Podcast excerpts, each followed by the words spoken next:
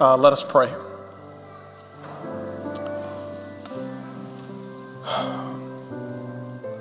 Lord, we stand here before you because truly our hearts do hunger for you.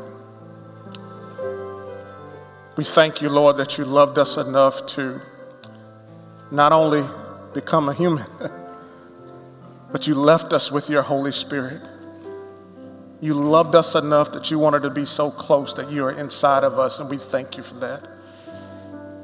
Lord, we ask that you would speak to us this morning. We need to hear from you. We ask that you would manifest your Spirit, that you will allow me to preach today with your power, your love, and a sound mind focused on you. Help us to be like-minded, having the same love, being of one spirit, and of the same mindset as you, Lord Jesus. I ask you for freedom to speak your word boldly, that your Holy Spirit might give increase. Oh, Lord, help our hearts this morning, please, to know what it means to be knitted together in love. Give us the full assurance of understanding and knowledge of who you are. Teach us what it means to put on love. These things I pray in Jesus' name. Amen. Amen. Amen. What a joy it is to be here with you this morning and share with you the marvelous love that Jesus has for all of us. Amen. Amen. Amen. I, I want to thank you for being here this morning and thank um, the leadership, particularly my pastor, Pastor Kevin, for this opportunity. I will never take lightly the opportunity to speak to you all about Jesus, this sacred morning that I've been given stewardship over. I will never take it lightly. So thank you to my brother um, and to all of you all who have just been praying all week for this moment right here. There are so many ways that we are loved and we don't even realize it. All of the preparation and going through slides and things that are done all week long. Your church loves you. And so do I. Let's see what God has to say in his word about love this morning. Amen. Let's turn to the book of Colossians chapter three. And we're going to start reading at verse one. Colossians chapter three. Starting at verse one. If you're there, say amen. Amen. Not say, hold on just a second. All right. Digitally or actual Bible. Colossians chapter three. Starting at verse one. And it reads, "If then you have been raised with Christ, seek things that are above, where Christ is, seated at the right hand of God. Set your minds on things that are above, not on things that are on earth. For you have died, and your life is hidden with Christ in God. When Christ, who is your life, appears, then you also will appear with him in glory. Put to death, mortify, therefore, what is earthly in you, sexual impurity, immorality, excuse me, impurity, passion, evil desire, and covetousness, which is idolatry. On account of these, the wrath of God is coming. In these you too walked when you were living in them. But now you must put them all away. Anger, wrath, malice, slander, and obscene talk from your mouth. Do not lie to one another, seeing that you have put off the old self with its practices and have put on the new self, which is being renewed in the knowledge of the image of the Creator. Here there is not Greek and Jew, circumcised and uncircumcised, barbarian, Scythian, slave, free, but Christ is all and in all." Amen. "Put on then, as God's chosen ones, holy and beloved," such a powerful word, "compassionate hearts, kindness, humility, meekness, and patience, bearing with one another. And if one has a complaint against another, forgive each other as the Lord has forgiven you, so also you must forgive. And above all these, put on love, which binds everything together in perfect harmony.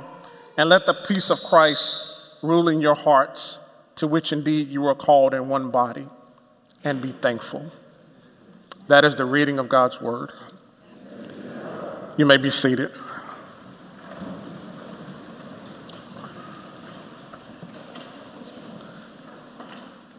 I like to preach from this subject, a love you can see.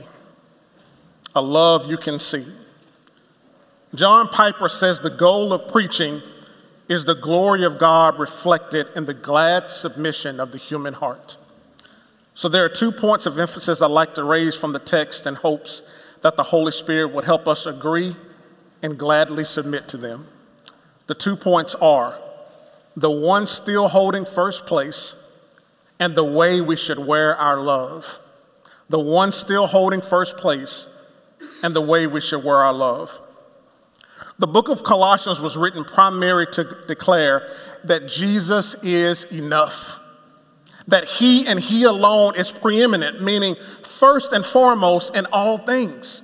It was written to declare that the believer is complete in him alone, not lacking anything, because in Jesus we find all the treasures of wisdom and knowledge. And I like how the King James Version puts it, in him dwelleth all the fullness of the Godhead bodily.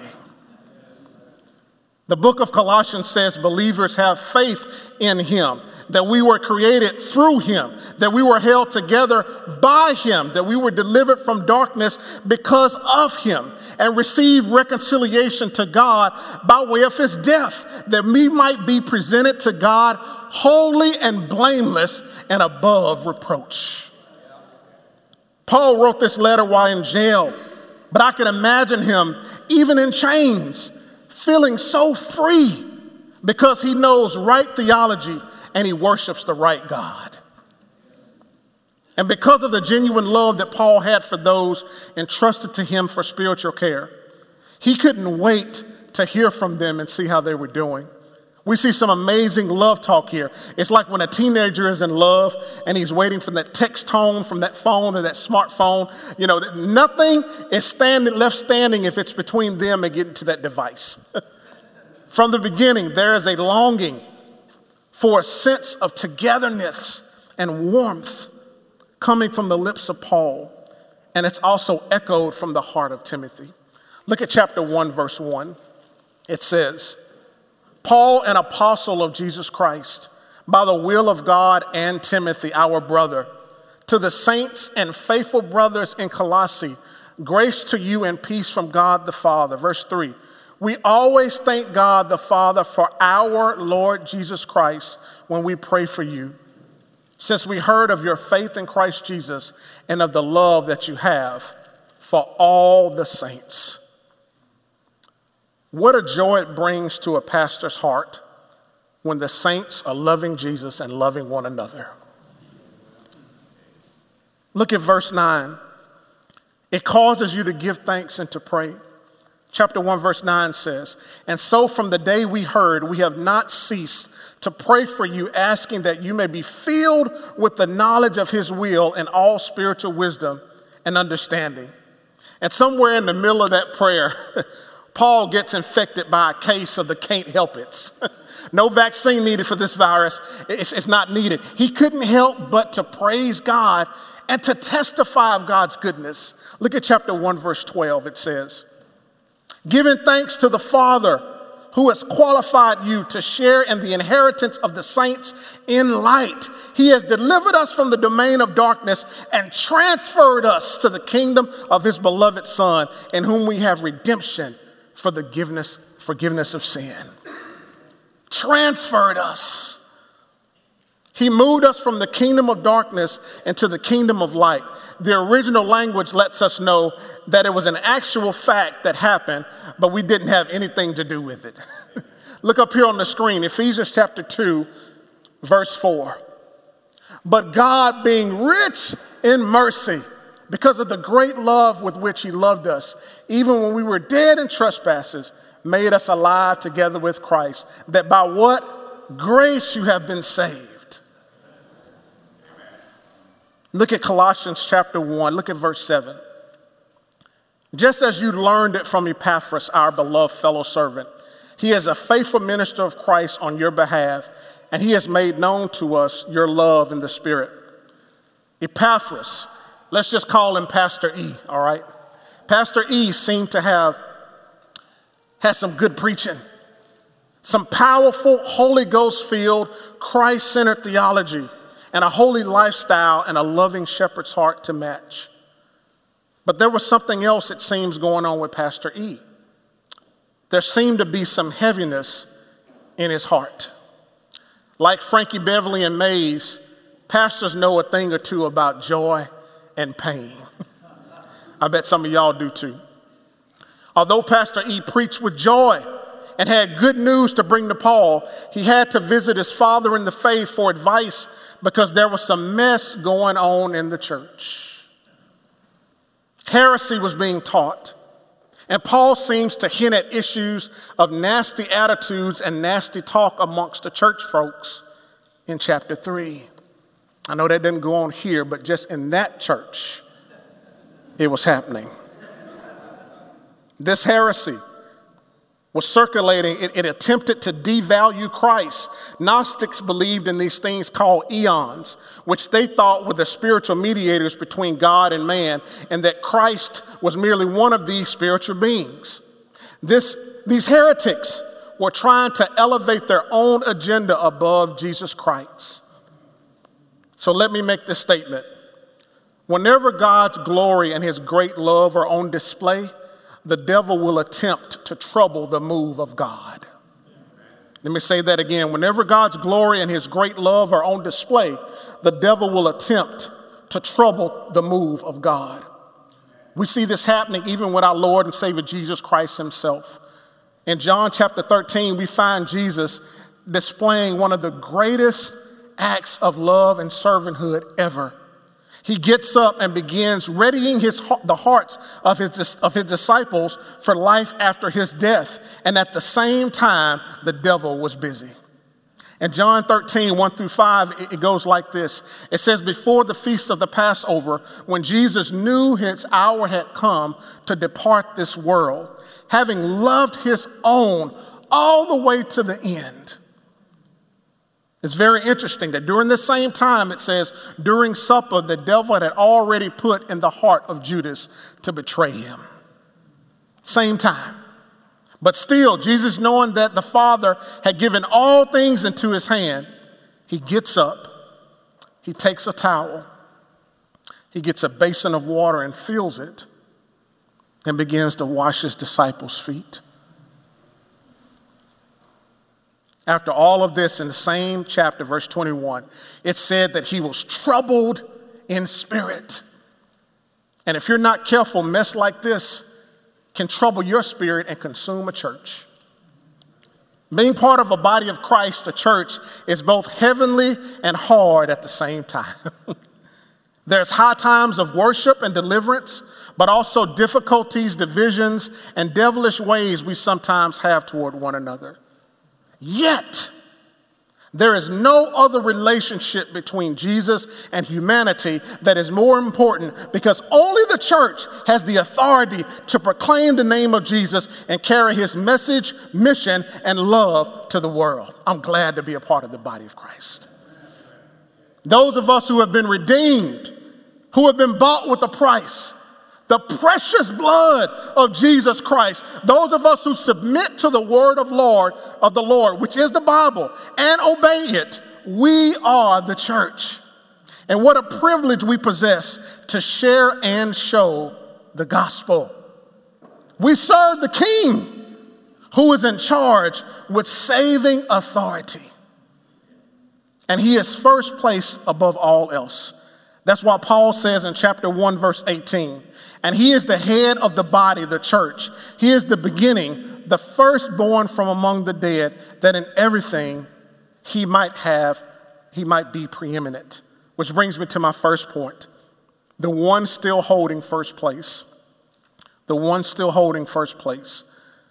The word preeminent is so awesome. It literally means still holding first place. Well, first place of what? Everything. Well, how does Jesus being in first place affect my life in real time right now? Well, I'm glad you asked. Let's look at it. Peter lets us know in chapter one, verses fifteen through eighteen, that just as Christ is superior in the heavens, over the heavens and the earth, which is his natural creation, he is also sovereign over us, the church, which is his new creation, of which he is the head. Amen? Paul also wants us to know that Jesus is in charge in the spiritual realm as well as in the material realm, and his resurrection is proof of that. He says again, he is the beginning, the firstborn from among the dead. I hope y'all get this. This is so awesome.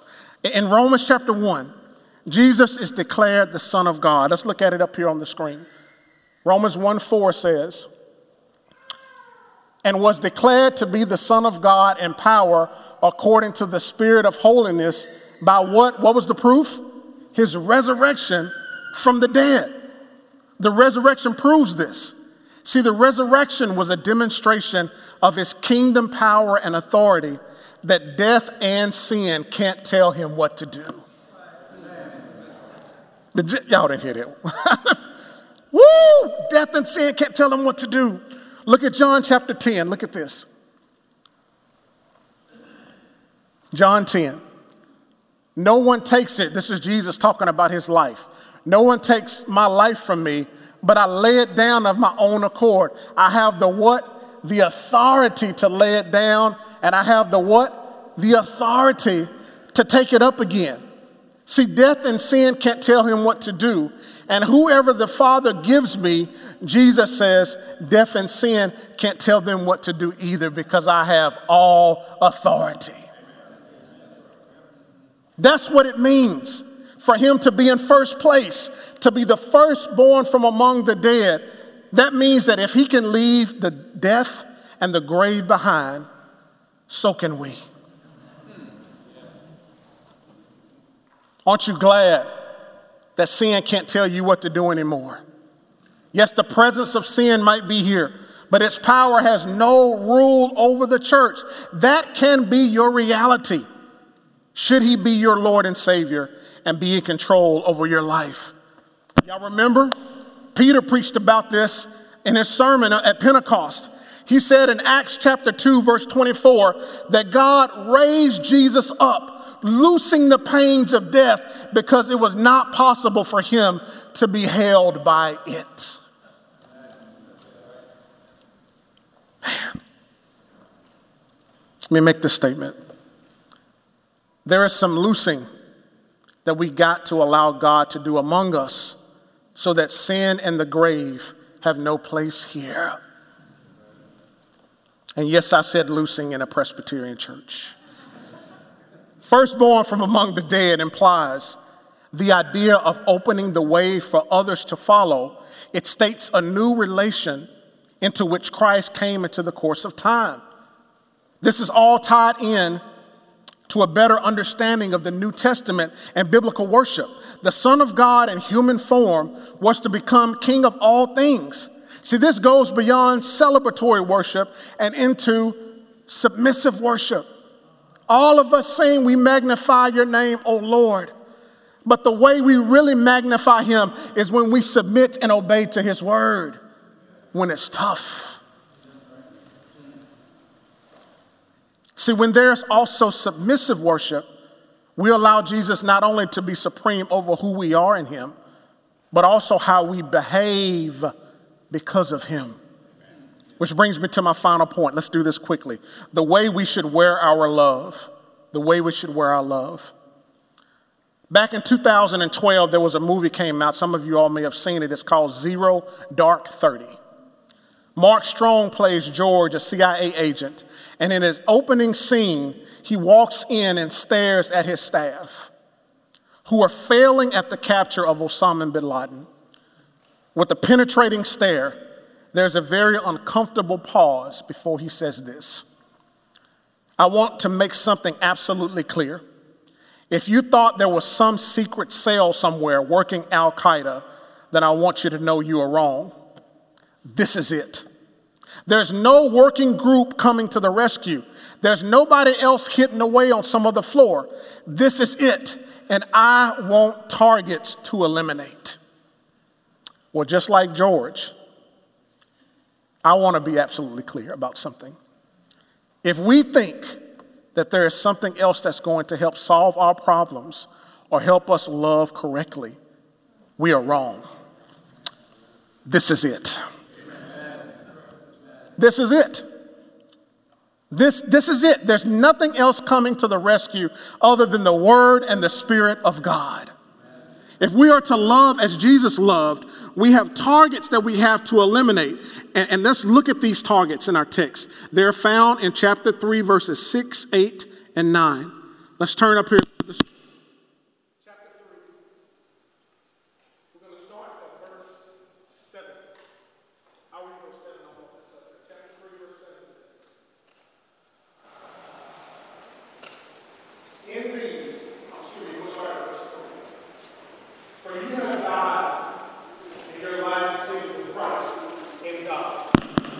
When Christ, who is your life, appears, then you also will appear with him in glory. Put to death, therefore, what is earthly in you, sexual immorality, impurity, passion, evil desire, and covetousness, which is idolatry. On account of these, the wrath of God is coming. In these you too once walked when you were living in them. Past tense. All illicit sexual activity, as God defines what a list. It's a direct attack against God's love. A direct attack against God's love. I want to say this to us, and we included, but especially to our young people. My heart hurts for you.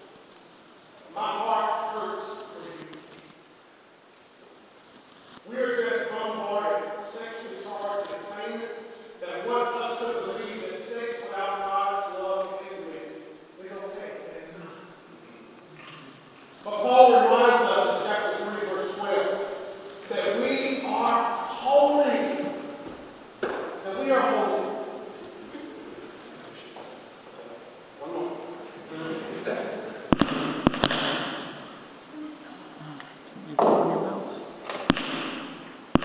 I can grab the other hand here if need be. That, that would be that'd be good. All right, let me have that. I'll take the hand now.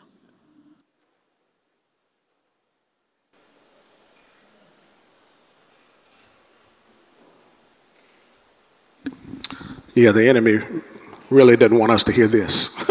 So I'm going to rewind and press play. Okay.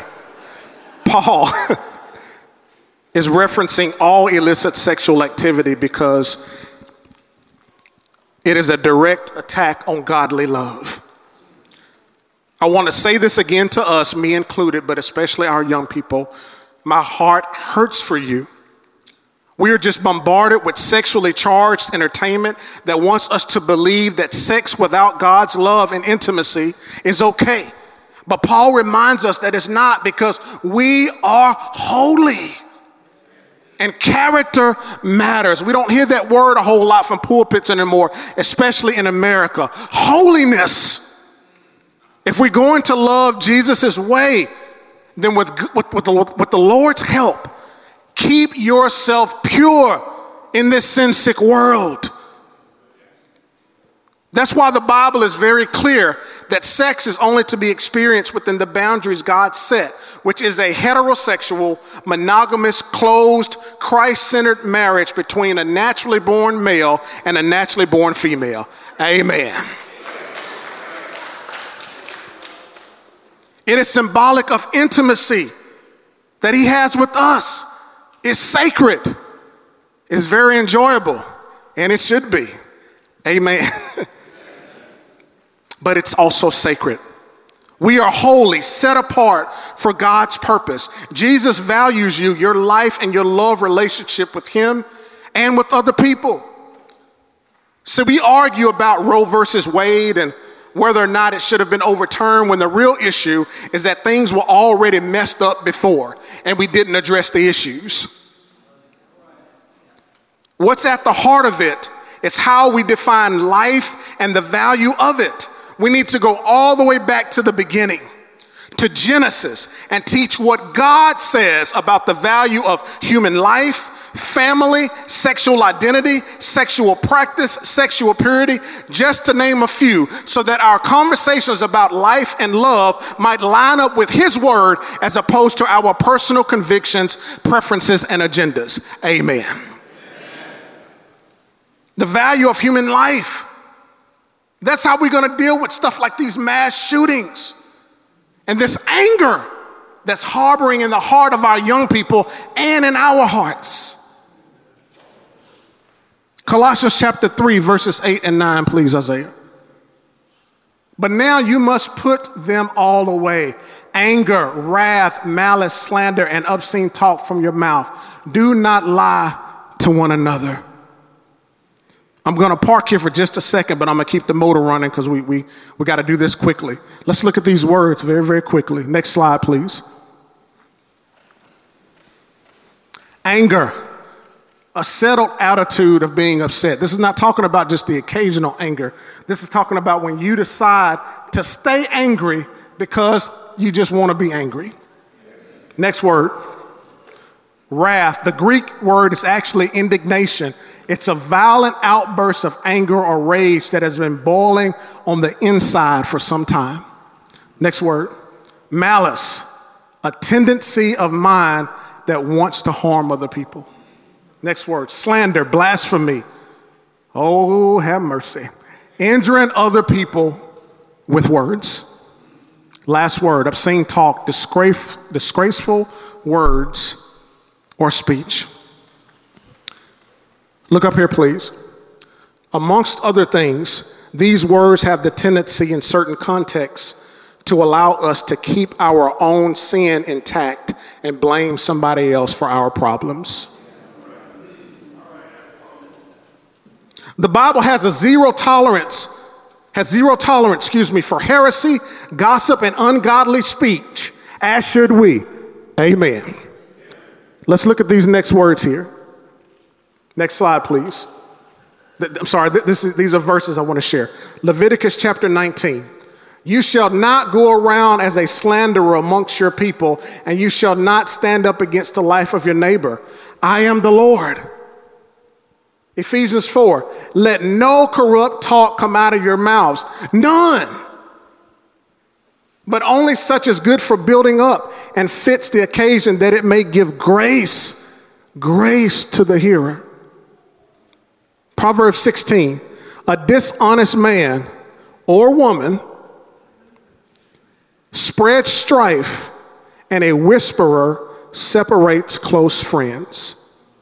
Again, that is nobody here, but for our online listeners, maybe, you know, I know I've been guilty of this.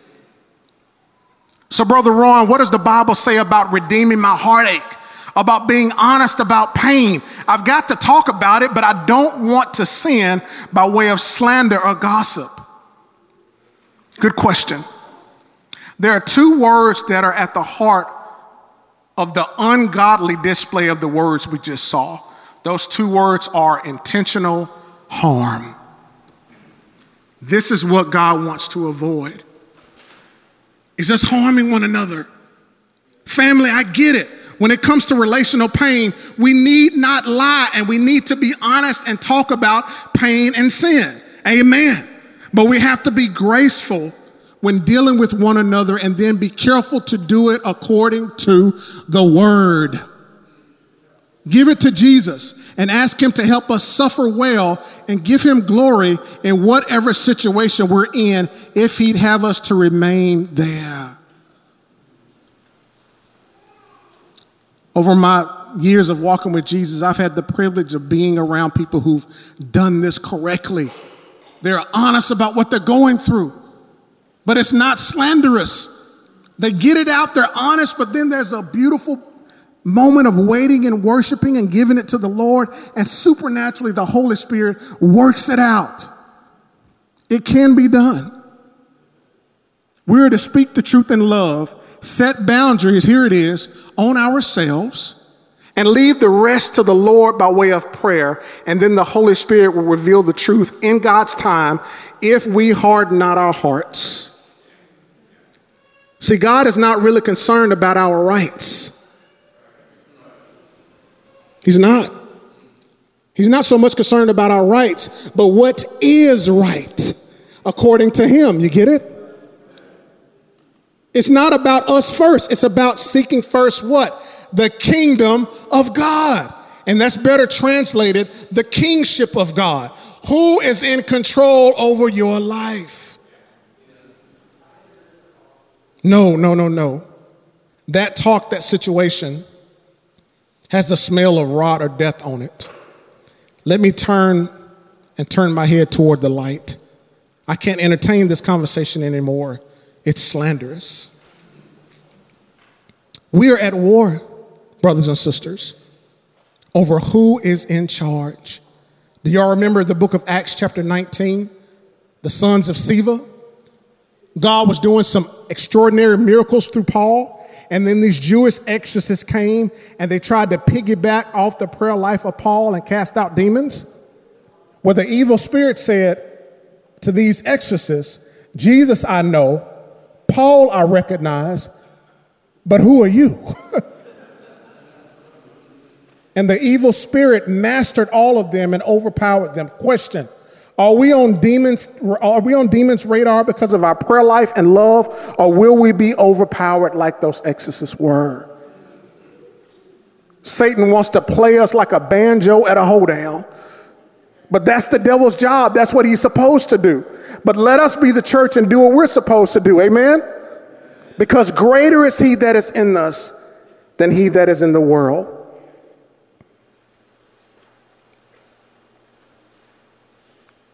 And this brings me to my final point here. How we should wear our love. How we should wear our love. Look at verse twelve. It says in chapter three, put on then as God's chosen ones, holy and beloved, compassionate hearts, kindness, humility, meekness, and patience, bearing with one another in love. In duo, put on. It means to clothe oneself. It's the same word used in Ephesians chapter six, verse eleven, where it says, put on the whole armor of God. My brother and, and, and mentor, Doctor Elliot Green, helps me with this section here. He explains this. Paul borrowed this language from Stoic philosophers. When they spoke about virtue, they would talk about a sense of wearing the virtue. So virtues like compassion, kindness, and humility, they existed before Paul. But Paul takes them and says, yes, these are great, but now all the more because there is something special about the risen Jesus Christ. Because when Jesus rose from the dead, he started a new era.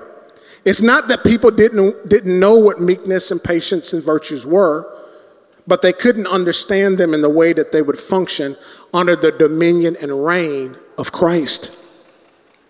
We have to understand that when it comes to being chosen, holiness and righteous living, we have that as a gift, but the gift, it has a goal. Doctor Green goes on to explain that salvation is a gift with a goal. It's not just a gift, and usually we get stuck on the gift. We have too much Friday theology, an emphasis on what the cross does, but we forget that the cross is aimed at the resurrection. And we have to be careful with this, especially as Presbyterians and how, how, cerebral, how cerebral some of us are. Yes, we better have a high view of God, but if all that, but if all that does is get us to think highly of Scripture, but does nothing to help us submit and obey and love in real time, we've missed the whole point. There's nothing wrong with deep thought if it's coupled with deep submission and obedience to the Word of God. Amen. And yes, we have to preach the cross. We have to preach the blood that Jesus shed for me way back on Calvary. The blood that gives me strength from day to day. It will never lose its power. Yes, the cross is important. The cross represents Jesus' payment for our sins. But the resurrection is saying the payment is in full, and now the benefit of the resurrected life is what Jesus was aiming for, to give his people life, not just paying off our debts, but also giving us life. And brothers and sisters, we have to get that because Western Christianity and theology puts a lot of emphasis on the death of Jesus, but nowhere, nowhere near as much on the resurrection and life of Jesus. So let's do this quickly. Jesus is Lord over our salvation, both what we do and what we say. When Paul picks this up here and speaks of this great gift we received, he wants us to know that this gift of salvation has benefits. When Paul uses the word put on, he means wear your salvation in such a way that your salvation can be seen. Your salvation should show up now in your thoughts, your decisions, how you pray, how you speak, how you do business, and according to the text, above all else, how we love. Chapter three, verse twelve, again. Put on then as God's chosen ones, holy and beloved, compassionate hearts, kindness, humility, meekness, and patience. These are powerful, powerful love words here. Beloved mean, means having been loved. The original language would have you to read the first part of verse twelve like this. You have been intentionally set aside for God's purpose. Selected because you are of the best quality, outstanding. And because of this, you have both privileges and responsibilities different from all other people because you have been loved like no one else will ever be loved. That's the original Greek language. Do you hear the, the, the love just dripping from the text? This is what holiness means. Pure and sacred. Men, this is how we are to love our wives, like Jesus would love them. Single folks, that's why you abstain sexually until marriage, because you are precious to God. When we think about being loved by Jesus like this, it should be hard to harm one another. You should not sleep well if things are not right between you and your brother or your sister. Let's look at Matthew chapter five. This is the Amplified Bible. I like how they put it here. It says, so if you are presenting your offering at the altar, and while there you remember that your brother or sister has something against you, such as a grievance or a legitimate complaint, leave your offering there at the altar. First, make peace with your brother, and then come present your offering. Did y'all see that? My dear brothers and sisters, that's literal. It's not figurative. And what a beautiful sight to walk up into the house of prayer. That's what this is. And, and you see people dropping their offering or, or whatever, but before they come in, they go find Sister Betty or Brother Scootin' Boot and say, hey, I know we had some, some stuff going on. Can I just pray with you? We ain't got to work it out right now, but I want to let you know that I love you. And our worship and unity is much more important than, than anything else at this moment. What a powerful display of love. Think of what that would say to, to newcomers, to people who are unbelievers that are coming in, checking things out and checking the culture and the climate of our body life. Next slide, please. We'll end with this. Compassionate hearts, bowels of compassion, deeply felt affection, sensitivity to people in need. This is something that comes way deep from down inside, and it's sincere. Kindness, sweetness of disposition. Humility, a proper estimate of oneself. I think the Bible says something about thinking not more highly of ourselves than we ought. Meekness, a g- gentle in your approach. This is very important to people that are hurting. People that are hurting are extra sensitive, so how you handle them, you have to do it with meekness when they're hurting. Patience, long-suffering. And last word, bearing. Polite or patiently restrain an impulse to do something, forbearing with one another. Me and Friedman were talking about this not too long ago. You want to do something. You want to give them a piece of your mind, but the Holy Spirit pauses you, and instead you give them a piece of your heart. I'm learning this on a very, very deep level right now in my personal life. Just because you have the right to say something doesn't mean you should. Love may say, not yet. In order for us to demonstrate these virtues, we have to put them on and wear our salvation in a way where others can see it. I shared this with you guys some, some time ago, a few sermons ago, that the late, great Reverend C B T Smith, he, he said this to us preachers at one conference. He said, if you got God in you and I've got God in me, me and God ain't gonna jump on you and God. God don't hit God. God does not gossip about God. God does not slander God. So if two people got a problem and they both got God in them, somebody lying. Okay. If we have the Holy Spirit within us, let's put on our love and wear it in a way that we can see it. Chapter three, verse fourteen, put on love above all things. The original language literally reads like this: to all and these, the love. All of the virtues, they have to be under the umbrella of love. Let me give you a definition.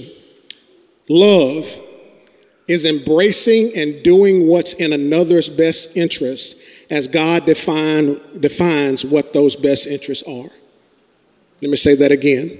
It's embracing and doing what's in another's best interest as God defines what those best interests are. He ends by saying, just be thankful. Galatians two twenty, he loves me. Aren't you glad that you have been loved by God? And then you have the privilege and the honor of showing that love to other folks. This is such an amazing thing that we have to share. There's a gentleman that worked with me. His name is David. David was a pretty stocky guy. Um, he caught COVID and he almost died. He was in the hospital and there was not enough care for the staff because they were stretched thin. When David got out of the hospital, I went to his home to visit him. He said, you know what? I was as good as dead unless someone was there consistently with me who loved me until I was strong enough to breathe on my own. He was glad he had somebody there. While I was there visiting him in the hospital, you could hear the conversations of hopelessness and see people observing the sick and the dead. David became sick and got down literally, literally to skin and bones. David's from Mexico, so he's he's got this, this machismo about him. And to see him wither down like that was very, it was, it was very hard for me to see.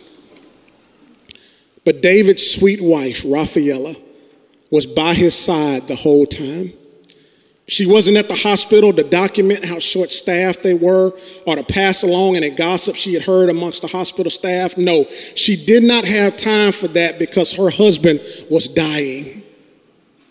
Her primary and only concern was to do whatever that helped edify, encourage, and support the life of her husband. Why? Because she loves him. Yes, Raphaela voiced her concerns with regards to her husband's health, but it wasn't about her comfort or her personal preference. I don't care about all that. My husband has to live and be healthy, is what she said. My charge to us as I end, may God help us to love as he defines what love is in a way that emphasizes and binds everything together with, with compassion, kindness, humility, meekness, and patience, bearing with one another in love. These virtues, these love, this love needs to be directed by God and affirmed within the community of believers because we are self-swindlers. There are sometimes we think we're very loving, but our love is pointed inward so much and not pointed outward. So we think within our circles that we're being loving enough. But God requires more. He wants us to love as he loved. May God help us to get busy and stay busy, submitting to his word, and do our part, whatever the Lord says that is, to be laser focused on the kingdom of God by way of allowing the Holy Spirit to teach us how to put on love every day, wearing our salvation in a way that others can see. Let us pray.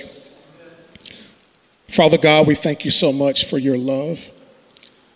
We thank you that you loved us so much that you allowed your son to die on the cross for our sins. Lord, I pray that you will never allow that to get old, that the greatness that we have, the thankfulness of that love, that you allow us through your Holy Spirit to demonstrate that love in our everyday life and everyday relationships. Your word says that the world would know we are Christians, not by how well we sing or how well we preach, but how we love. We ask these things in your name. Amen. Please stand with us as we sing our closing song.